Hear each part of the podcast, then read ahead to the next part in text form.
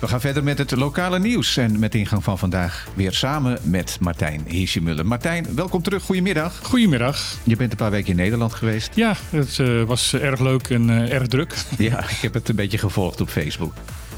Uh, het lokale nieuws. we beginnen met de prijsstijgingen. Veel mensen maken zich zorgen over de prijsstijgingen. En dan heb ik het vooral over de prijsstijgingen van levensmiddelen. Ja, dat klopt. Maris Severijnse, journaliste van uh, Caribisch Netwerk, heeft daar een uitgebreid artikel over geschreven. En zij ja, constateert van dat er uh, toch de prijzen enorm aan het stijgen zijn. Ja, de minimumloon is 10% dit jaar gestegen.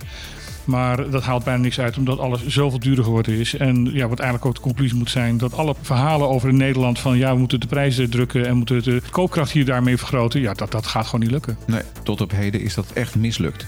Ja, grote prijsverschillen ook tussen verschillende supermarkten op het eiland. Maar daar wordt verder niet zo heel veel meer aan gedaan door de overheid, hè?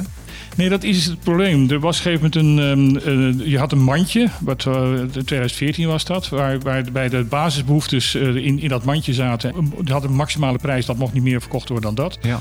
Maar dat is eigenlijk weer afgeschaft. Dat is een half jaar goed gegaan. En toen hebben de meeste supermarkten zich daar toch weer niet aan gehouden. Het was ook vrijwillig om mee, mee te doen. Het was niet mm -hmm. verplicht.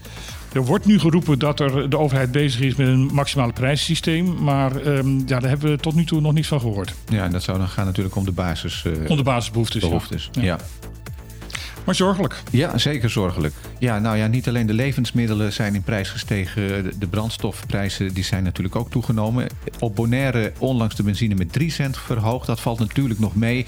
Maar dat is waarschijnlijk pas een voorbode van wat er de komende weken ons nog te wachten staat. Dat is uh, heel duidelijk zo. Want uh, de prijzen op Curaçao zijn al uh, wel heel erg gestegen. En dat is meestal een voorbode dat het hier ook gaat stijgen. Curaçao loopt meestal daarin voor. Ja, het goede nieuws is dat Nederland wat geld beschikbaar heeft gesteld ter compensatie van die stijgende energieprijzen. Ja, en wel 5,5 miljoen dollar. Dat is natuurlijk een behoorlijk bedrag.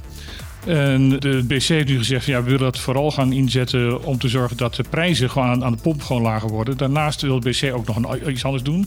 Heeft Den Haag gevraagd of zij de accijnsen op brandstof mogen verlagen. En op, op die manier de, de, de prijzen binnen een, ja, enigszins een, um, acceptabel peil te houden. Ja.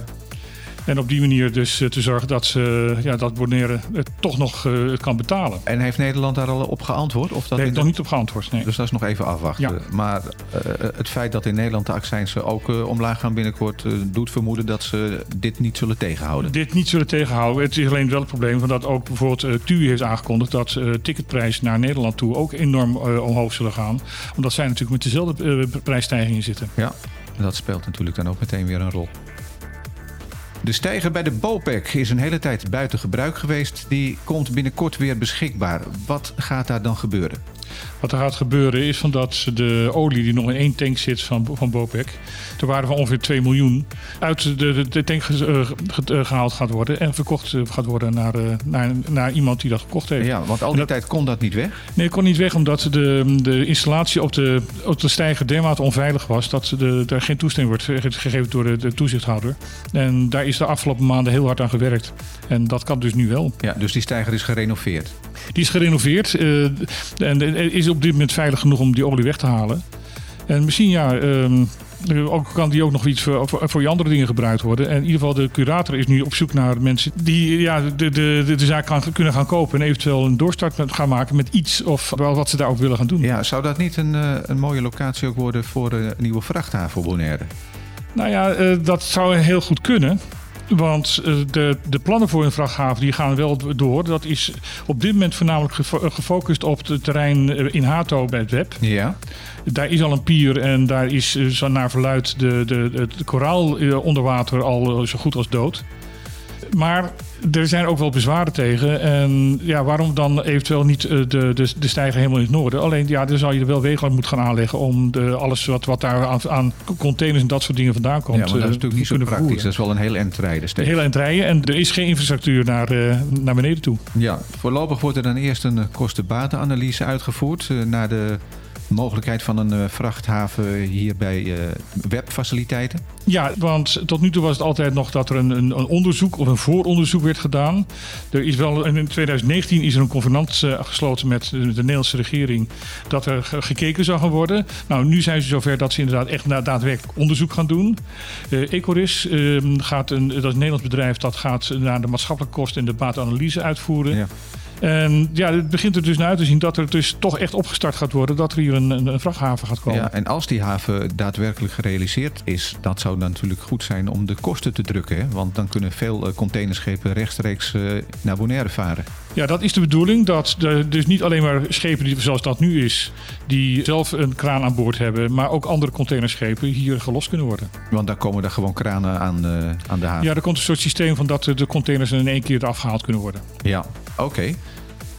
Tot slot even aandacht voor de situatie in LAK. Daar wordt al uh, geruime tijd uh, gestreden tegen het uh, sargassum wat daar aanspoelt. Maar zo langzamerhand lijkt dat een verloren strijd te worden.